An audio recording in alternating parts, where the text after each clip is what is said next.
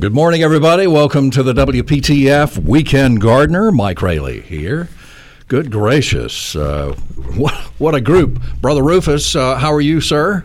Uh, as they say in the mountains, as well as common. Well as common. With my Uh, new cowbell on my. You're wearing heart. a cowbell? Well, uh, you know, I requested a chitlin, as you well know, to put on top of that heart, and they decided on a cow. So Oh, that's right. Your uh, valve, your heart my, valve. my valve, yeah. Oh, yeah, yeah. I did. Cowbell. So I'm doing just well. Cow- cowbell. Goat. Well, I haven't given any, any milk yet, Tony. Yeah. You know, I think goat. Uh, Goat, yeah. I- goat gloves Well, uh, the cowbell are uh, comes from, more durable, I think. up in the Uh, mountains when you put the cows out to pasture, and milking time come. You you need to know where they were, Yeah. and you could tell by the cowbell. So will this this tell you where they are now? Oh, it does all kinds of things. I'm I'm in fine shape. It's amazing. You- And, well, and again, in fine thank uh, thank all the folks out there that that called and wrote notes. Uh, now, if you can just do something about that pneumonia I caught, Yeah. but other than that, I'm as fine as a fiddle. Good. Uh, wake up every morning happy. Well, So that's good. to welcome know. to be here, and it is a it is a star-studded. It cast. is. Nelsa Cox is with us this morning. Morning, Nelsa. Good morning. Good How's to be back. Mama? She's doing just fine. She's Yeah. great. She listening in up there? I think so. Greensboro? She's Okay. she's uh Good morning. she's my new boss and she's been um, Oh. having me plan all kinds of fun stuff. So we're That's we're right. working the farm. Wow. We're gonna have a mini arboretum. And uh, a, a friend of long standing. I don't know how. Yes. Uh, I've known Tony Avent, I guess, since uh, the early '80s, maybe. Uh, when you were on occasionally on Ask Your Neighbor, Hmm. and I think you you preceded Irv Evans as doing that little guest spot with Maury and We, me. We've and- done all kinds of things through Yeah. the years. It's been many years since It has. here. It has. But it's so nice. So nice to have you here. Good to be back. I see things hadn't changed at all. Not a bit. No, no. Uh, that's this is my 49th year, and and I'm, um, you know, things things look pretty much the same around here. I know which room to go to and You don't which get button to push. No, no, it's nice. I don't want them to change too much. But we have we have two people. Nelsa, I don't know about you, but we have two people with Wikipedia pages, uh, Tony and Rufus. So uh, There you go. how about By, that? by the way, who makes up all that stuff? Beats me. don't know. Where, where does it come from, Tony? It, it, it comes from the great uh, Ethernet or the universe or metaverse. Somebody whatever has to put it called. in there. Somebody has to know Yeah. has to know how to how to do it, and it has to be Well, approved. I swear I didn't do mine, or it'd be better. well, I'm I don't sure think you, you can do your own. I think No, I don't somebody think so. has to do it for you. somebody not associated with you, maybe I don't know, Yeah, you or somebody be, who lies be about famous or being. a- infamous. Yeah, yeah. Uh, So uh, that that's a, a good thing, and and Tony, you just have so much going on, the, especially since the last time we um, we were on with you, or you were on with us, and uh, you have uh, you have something big this weekend that everybody knows about, who knows gardening. Well, we're, we opened the gardens up. Uh, we, for those that don't know, we have our own botanic gardens Yeah. uh, funded by a small mail order nursery, and we open the gardens to the public four times a year. And our uh, last weekend of a winter open house is this weekend, so we'll be here today from nine to five, and tomorrow from nine to five. So we'd love for people to come out and walk around and see what's possible. You have a couple of things out there: Plant Delights Nursery and uh, the Juniper Level Botanic Gardens. Juniper Level uh, doesn't look the same as it used to. That area, it, you have lots of houses uh, surrounding. You're kind of like an oasis. Well, we are. We we moved out there. There were farms all around, and the Yeah. farms got swallowed up by developers. And Yeah. We've been able to uh, scare off all of our neighbors and absorb their land into the uh, the gardens, and uh, we've we've now. Uh, uh, several years ago, donated that to North Carolina State uh, for preservation, and Uh, in exchange, they said, We have no money, but we have this hat. It says fundraiser, and we're going to give you this hat. And your job is to convince people to put money into the endowment so the garden will actually be maintained in the future. So, so that's my new pastime. Well, you had a double whammy. Not only did you give it away, fund it. so the along, the strings coming along with keep up keep keep up what you gave us. So how many acres do you have now? Uh, we got 28 acres now, Okay. and uh, we just uh, lost a, a tiny corner to the new uh, I-540. yeah, Uh, but yeah. but hopefully there will be some uh, little out parcels that they won't need that we might be able to expand further. So some pretty neat opportunities there, as long as we can deal with all the traffic noise. Uh, Is there a Tony Avent exit? Uh, God, I 540? hope not. well, I think it'd be great. Uh, juniper level or or uh, uh, you know something like that. yeah, maybe maybe a billboard's in our future. Who knows? Uh, well, at any rate, uh, how can how can folks get to your open house today and see the botanic gardens, buy plants? Because this is primarily a mail order business. It is, and and so that's why we open up so public, the local people can come in and and see what's going on. So they can go to one of two websites. They can go to the nursery website, which is plantdelights.com, or the Botanic Garden website to find out more about the gardens, and that's uh, juniper level botanicgarden.org or jlbg.org. And is there is there information? I should know this. Is there information on your website uh, to if one wants to donate to oh, the absolutely. foundation? Absolutely. You can get to it on both websites, uh, but JLBG is more about the garden experience, what the gardens are, why it's important to preserve gardens. Uh, I don't think people think a lot about gardens in terms of number one, plant material. Um we've got uh, probably the fourth or fifth largest plant collection in the entire U.S. right here in Wake County. Uh, we've got researchers, medical researchers, taxonomic researchers come in, study plants because they're plants that truly aren't grown anywhere else in the country. And a lot of those, all of our medicines come from plants. And so the potential uh, for, for preserving those plants may have great repercussions down the road for humankind. Yeah. You know, I, re- I remember bits and pieces about uh, your travels. I remember you're, you're going to China years ago and you're talking about uh, eating wasp larvae, Wa- fried wasp larvae, deep fried wasp larvae. Yeah, I was the only one on our trip that ate them sober. Oh my! Now, I've had chocolate. I've, I've had a cricket. I don't remember if it was chocolate or not. These, of course, these were farm raised. That's different. They weren't out of the out of the backyard or anything. They But look the I- same. I haven't. I haven't eaten a deep fried wasp larvae. Have you, Rufus? no, but I, I one time I visited China, and I didn't see a living thing, and somebody said, "Well, no wonder they eat it here. if it flies, swims, walks, they eat it." There are a lot of people to Pretty eat much. it. So uh, there, but there's so many plants in China, uh, in in Asia that Mm-hmm. uh, that we enjoy so much here and that have adapted to this area. There's Is a that lot where, that isn't that where camellia came from? oh yeah, yes, Camellias China? are from China, from Vietnam, yeah, from Japan. They're uh, all over uh, East Asia. So yeah, so many of our plants. Yeah, camellias and azaleas, the plants that the South is known for. And yeah, what's really been interesting is, is that was sort of the flavor of the month. And now you're getting into people are recognizing native plants. It's like, oh, we got some really cool plants as well because our natives people didn't grow them in the gardens unless you lived in Europe. So we were growing the Asian natives, the Europeans were growing the American natives. It's everybody wants what they don't have, and it's really fascinating to look at look at that. And and now the trend is finally oh to realize we got some pretty great plants right here in our backyard, and those grow very well among the camellias and azaleas. Yeah, it's it's uh, pretty amazing. I've also also remember you talking about uh, stunning parts of Texas where that you visited. Uh, we, we've done a hundred trips uh, around the world, and probably done about six to Texas. And I love Texas. I, I, Texas is fascinating because you got East Texas, which is exactly like rural North Carolina. It's like Wake County. Yeah. And then you get into West Texas, and that's high up into the Um, Alpine, Texas is it's completely different. You got Central Texas, which is very hot and dry. It's it's it's like it's like a half dozen states all combined into one, and the plant material from there, most of it has really been incredible for us. Yeah. And it works around here. And I, you've tried a lot, so many things.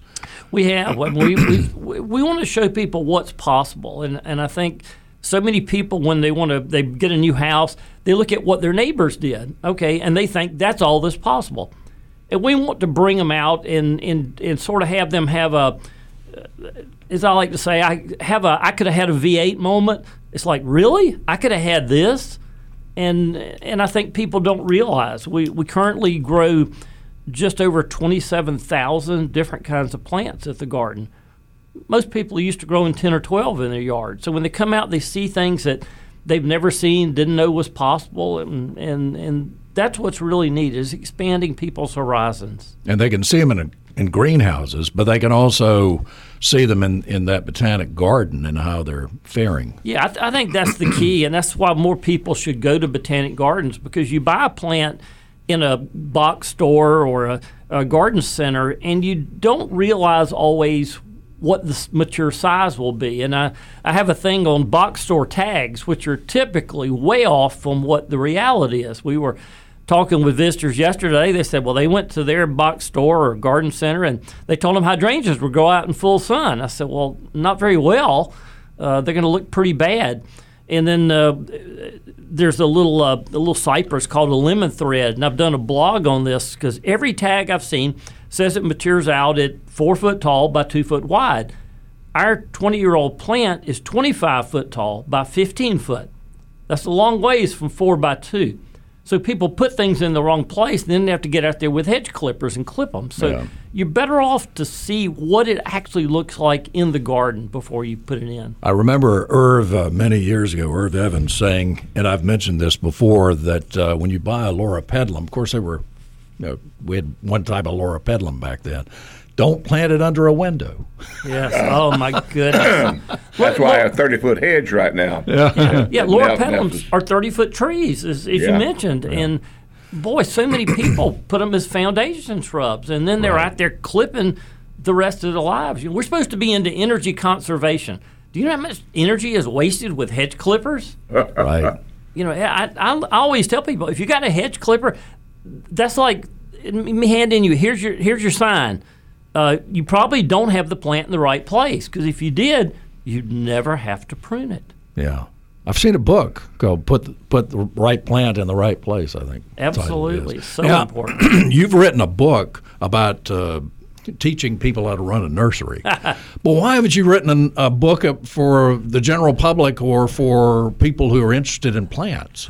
Well, it's, Besides act- it's, it's actually in the middle of being written. I'm Oh. I'm, I'm ninety thousand words uh, finished. Uh, Wow, So great. hopefully it will be complete uh, before too long. I just my problem is I'm outside too much. It's hard to write when you're out digging holes in the ground. Yeah. But yeah, I was supposed to have been finished already, but it's it's coming, and it'll be about the development of our gardens and about our garden philosophy, and I, I do think that's needed because we come at things from a experience based, and most people are like, all right, well, here's what the books say. Well, the books often are wrong. So hmm. we figured it would be nice to have one based on uh, what we had actually seen and observed in the garden. I, I, I want you or, or Nelson Wan. Somebody needs to write a book about the botanical gardens of North Carolina.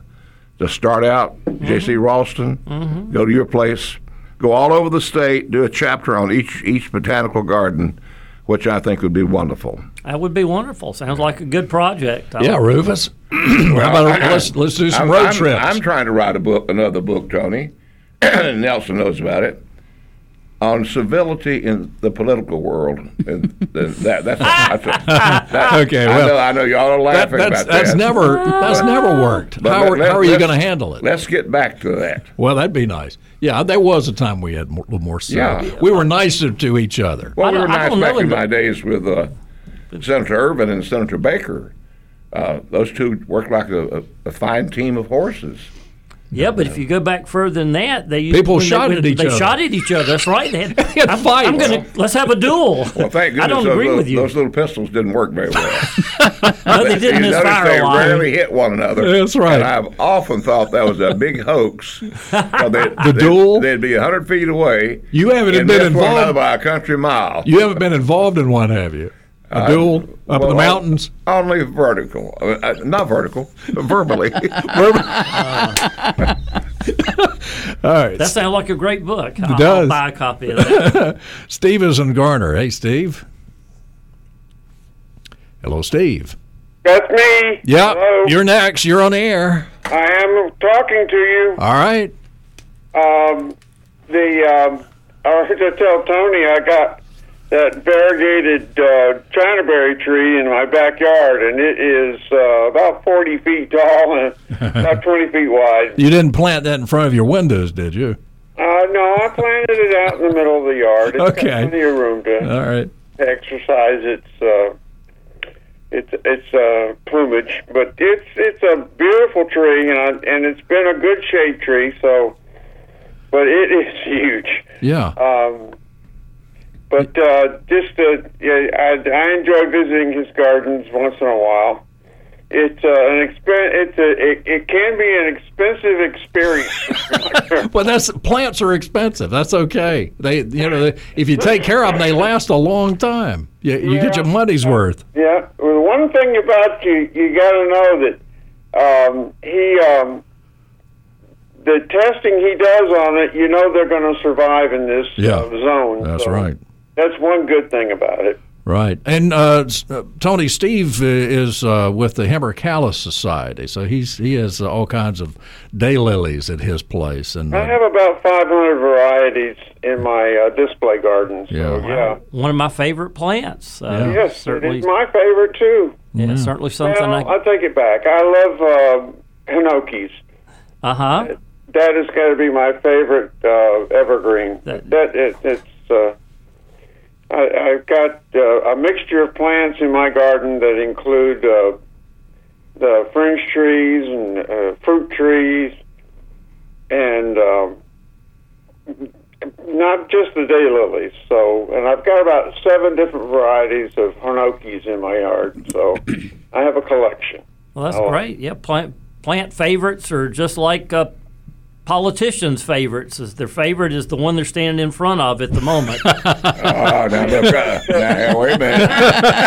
Now, I, I, Tony, I'm recovering. yeah, that's right. You're not, he's not a politician. politician anymore. first thought I had when Rufus said he was writing a book about civility and politics, I thought it was going to be a humor book. So I, you know, Well, uh, there, it's a laughable thing to. He can't people. tell. I don't think he can But- tell that stuff. But the trouble, Steve, is that this incivility that's in the political world hmm. is seeping over into everyday life. yes, it is. And that's what bothers me so much. That Even you have perfectly good, normal people is- who've gotten mean. They've gotten mean with one another. They've got hateful.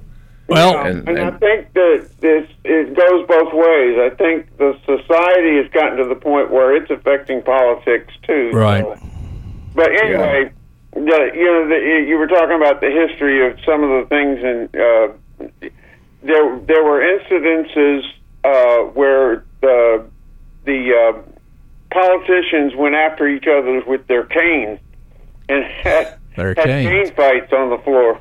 yeah, how about well, that? Well, Well, this this we've had cane fights here. huh? This one man was crippled from uh, Anyway, Massachusetts. just before I go, Yeah. I know you guys got to go for the news. In a Right. Um, we're having our first daylily meeting at the uh, J.C. Raulston Arboretum on Sunday the 10th at 2 p.m. on on Sunday, and we have a guest speaker that's bringing daylilies to uh, auction off. So if people want to come and leave with something, that's one way of doing it, and it would support our club. The, it's open to anybody, and I think the way that the uh, Arboretum put our club meeting out on their signage, um, they put uh, Raleigh Hemerocallis Society. So just be aware that you're looking for the Hemerocallis Society, and that's us. Yeah, that's right. In case you don't know. They used our scientific name instead of our daylily. That well, that's as it should be at the Arboretum. well, yeah, I guess. I mean, if you're really interested in it, you're going to know that it's a hemerocallis, but uh, maybe some true, people don't. But it, what we're trying to do is attract new people that we can teach. I know, but uh, the if if they're that of our club interested in to go people the whatever. of gardening. Steve, thank you very much. Yes, sir. I'll be listening to you. Uh, If you don't mind, I'd like to call back later for a reminder uh, for the Okay. listeners. About the about the meeting, sure. Sure. Okay. Thank you. Thank you. Love you guys. You take care. Yeah, I mean, if if people are uh, are interested in attending a meeting, they're probably going to know a little something about it. I, I don't think I'd go to a meeting if I didn't know anything about it. Maybe some people would. Hey, uh, Well, I've had meetings with people left and I didn't know anything when I came, and I knew less when I left. Well, I, I, I think I've probably been to meetings like that uh, too. Some in this building. Nine. I hate meetings. 919-860-9783 out of town 1-800-662-7979. Mike Raley here along with Rufus Edmisten, Nelsa Cox, and Tony Avent with us today. Uh, Tony, um, I want to talk about uh, Daphnes, something we talk about a lot, partly because Rufus uh, has a lot of Daphnes and he's killed several in, in recent years, and uh, he bemoans the fact that uh, they keep passing away. But I have had one probably 15 years, and I someone uh, uh, gave it to me, maybe Phil Phil Campbell, and I I put it down behind some foundation plants, and I forgot about it, and it grew into the ground. It's kind of on a sloped area near the near the house, right up against the house, and uh, the pot split open, and I just started noticing it, and over the last 15 years, it has grown. Oh wow, that's awesome. It has whoops. Yeah. But it is it has grown around a, um, a huge mahonia, and uh, it, it's uh, it's it's very unusual. Yeah, Daphnes are great plants, but you've got to get them in the right location. It's it's drainage, drainage, drainage. Yeah. And and so you've got two types of drainage. You got internal and external, and a lot of people will focus on one but not the other. It's do you have it on some sort of a slope? Slopes really matter. That's where you get your external drainage. Internal is how well you've prepared that soil all the way down through so that when you have these six and seven inch rains in July and August, which are our two wettest months, that's when you lose them. So you've got to have that soil where you have good organic matter all the way through, and then you need to have another shrub nearby that'll help pull that moisture out in the summer. And if you do those three things, Daphne odora is very easy to grow. Boy, I thought I'd never hear that. See, Well, I have three left, Tony. Yeah. Now, I followed Rose Rhodes' advice the other day. I took about a three gallon uh, container, filled it up with dirt, uh, got the lowest limb I could find, put it down in there, put a brick on it, put more on the top. And they don't have very low growing limbs. So I'm a little, I had to bend one sort of over. so I'm, I'm hoping for the best because Trying to layer I. I know they don't like to be moved.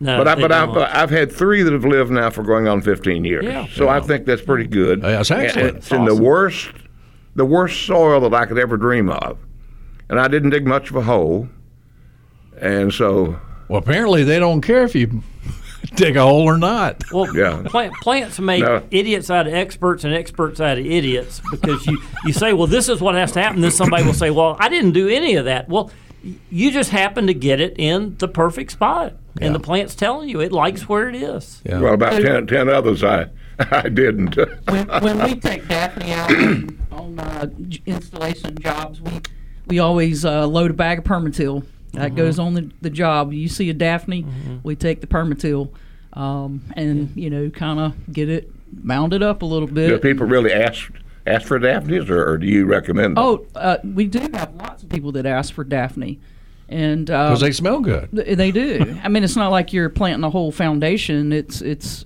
more of Boy, I a, a would hope novelty and a fragrant plant. And um, and and uh, we were talking off the air a while ago. Um, you know, the arboretum is. Um, I say the arboretum. J.C. Raulston Select Plant Committee is is um, getting ready to introduce um, a, a Daphne that is showing more resistance to root rot. Uh, it's very fragrant. It's not variegated. Um, I have a plant at the farm that has done very well. Um, th- this particular Daphne. They even have the label out now, but it's not a named cultivar. I think we're still working on that. But um, but anyway, it's it's showing uh, great um, interest for for our local gardeners to be able to have and Good, good scent. uh, very fragrant, very very fragrant. Smells like a bowl of Fruit Loops. Okay. A bowl of Fruit Loops. Bowl of Fruit Loops. Okay, well, Tony is uh, also something I remember that you said to, to maybe plant one of each plant, not not rows and rows. Well, our- our whole the thing. philosophy is is diversity. It's it, that's where you get the most uh, interest. Is you get the most pollinators. It's all about diversity. So yeah, we sort of have a a, a, a planning philosophy we call landscaping with drifts of one. And I just I've seen so many boring gardens where they would take one plant and just repeat it ad nauseum. And we want to celebrate that incredible diversity of plants from literally all over the world. It, it, it's just something exciting every day happening in the garden.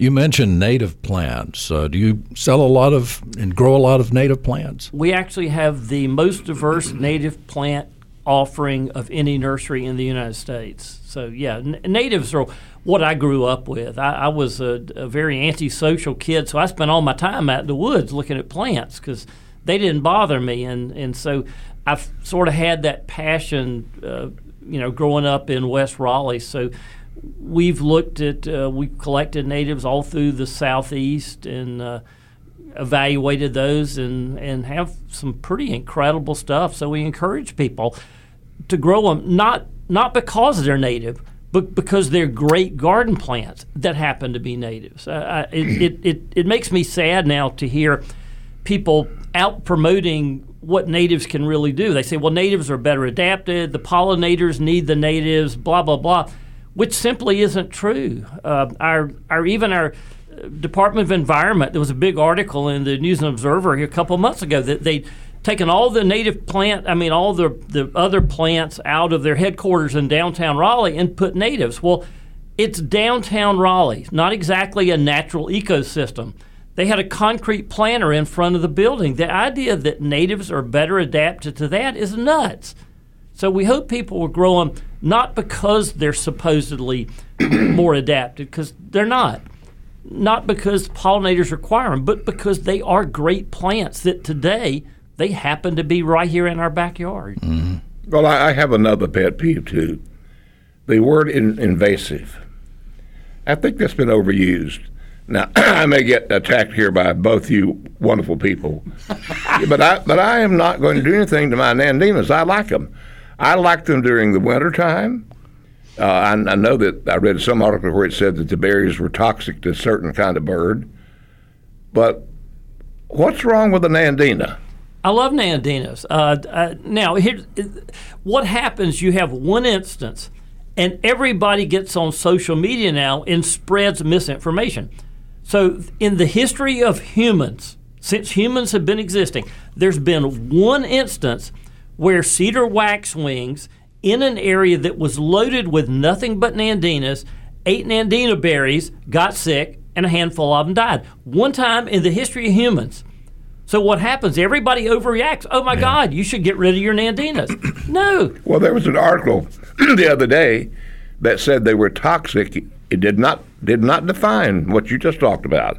Say it was uh, toxic to the birds you're talking about, and that they people should dig them up, get them out of the way. Well, they bring winter color, and I'm sure that some birds, except the cedar waxwing, love the, the berries, and I. I I, I know some things I think are invasive. I un- understand that. That's to me. That's not whether they came from another country or not. It's just do they take over and you can't control them, and do they smother out everything else? Well, yes, yes. There's actually an official definition of invasive that nobody seems to know. It is a non native plant that invades a functioning natural ecosystem, displacing natives once population equilibrium has been reached, causing economic harm. That is the definition. People confuse garden weeds with invasives. Yeah. Invasive is a very, very high level term. Uh, a, a sad example. Hellebores are now on the North Carolina Wildflower Society's invasive species list. I love 'em. I know. I love them too. Are no more invasive than the man in the moon. Uh, you, you can't. That's just not the way it works. Three years ago, they put bamboo, the genus Bambusa, on their invasive species list. I had to write them and I explained. I said, "Well, let me let me make this clear. Number one, the genus Bambusa is a clumping bamboo. It does not run. It couldn't run if a pack of hungry pandas were chasing it, and it only flowers once every 100 years." Yeah. To be invasive, a plant must seed, and it must seed prolifically over a large area. It does not do that. So we've got people making these decisions without any basis in science. Hmm. It's And that's like it's just bothers like the us. Lythrum. I mean, some of the sterile species they don't produce seed. They're stunning, they're beautiful, but you know, there's some cases where some of them have dried up nine acres worth of water. Da da da. But I'm like, well, that's the the native species that you know is being invasive and seeding and drying up all the water. But it's a it's a tool. That plant is a tool Yeah. Now, if you get the, the sterile cultivar, which you can't sell in North Carolina, mm-hmm. then you can control wet areas. You know, areas where you have moisture. That's that's what I you were talking about that a while ago. You do the Daphne, you put another partner with it that's going to help sponge the plant. So one of my go tos is is uh, usually like a Lysimachia to be a sponge or Mazus. I mean, it you know it's going to take care of your air conditioned area and it's not going to be wet and then your camellias are going to do great. Well, you, you, if you notice, nobody's talked about Lythrum in the last decade. No, because because- because everybody got real excited before population equilibrium has been reached. So when you bring in a new plant, it just explodes. But then the natives go back and rein that in, and then they get along together, and that's what's happened in most cases with Lythrum, which is why we don't hear about it anymore. now, what about uh, something that's starting to bloom now all around the area, and you will see them white blooms? The pear. Bradford uh. pears, yeah. Yeah. They've seen well. Bradford pears were never a great plant. They were a twenty-year annual. They, they look great at 20 years. They start falling apart. They fall on cars. They fall on houses. They make a mess. They smell bad too. They the smell is an acquired taste. but yes, now they're starting to seed out in the woods. Are they ever going to be an invasive? I don't see it because they're not going to displace natives in a natural ecosystem. They're roadside weeds. I drove in this morning. I see Bradford pears have seeded everywhere. Do I wish people wouldn't grow Bradford pears? Yes. Hmm. It is an invasive species. No, sorry, it's not reaching that bar. what about ground? Is it groundsel that you see blooming during the winter? along- Right. Yeah, Baccharis. Now, Baccharis, now there yeah. is a plant that has absolutely invaded every natural ecosystem called a highway right of way. Yeah, from the coast to uh, wherever. Now, that is a North Carolina native, Hmm. but it's only native to the coast. So once they built I 40, the, every car that travels I 40 going west has Carries spread seed. Baccharis from one end to the other. So that can't be an invasive because it's native. But if it was from somewhere else, oh my God, it would be on everybody's invasive species list. Yeah. Well, I, now let's get back everywhere. to Hellebore a minute. I, I have literally thousands starting out with a few plants. They, they are prolific seeders. Uh, I'm sure that 50 years from now, the, the, the whole two acres and a half will be covered up with with hellebore. But they are wonderful giveaway plants. If they're getting into your yard too much, dig them up, put them in pots, and give them away because Nelsa will tell you they're they're pretty. They're more than a medium priced plant. You're preventing erosion.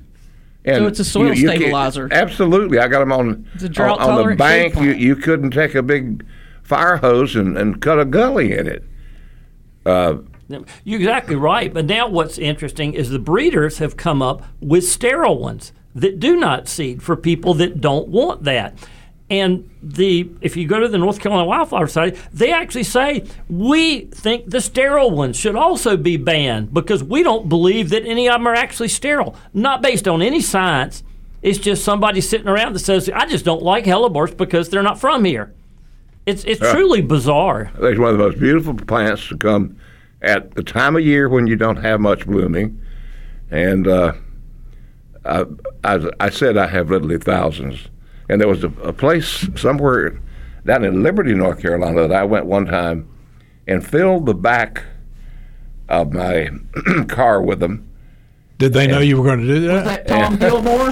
It was it was close to Tom Gilmore's, and uh, I've not regretted it. Uh, deer won't touch them. Yeah. deer just will not touch a hellebore, and I, I assume there's something poison about it because a deer can tell if something's poison before we can. They can. We, we hope people will come out this weekend and see them. We've got some pretty incredible. The garden is full of blooming hellebores right Oh, now. wow. We'd love to show people what's available and what. And they've come so far genetically in the last 20 years, thanks to the breeders. That the 20 year old hellebores, uh, you'd be shocked how much they've improved. Yeah. Well, I need to do that.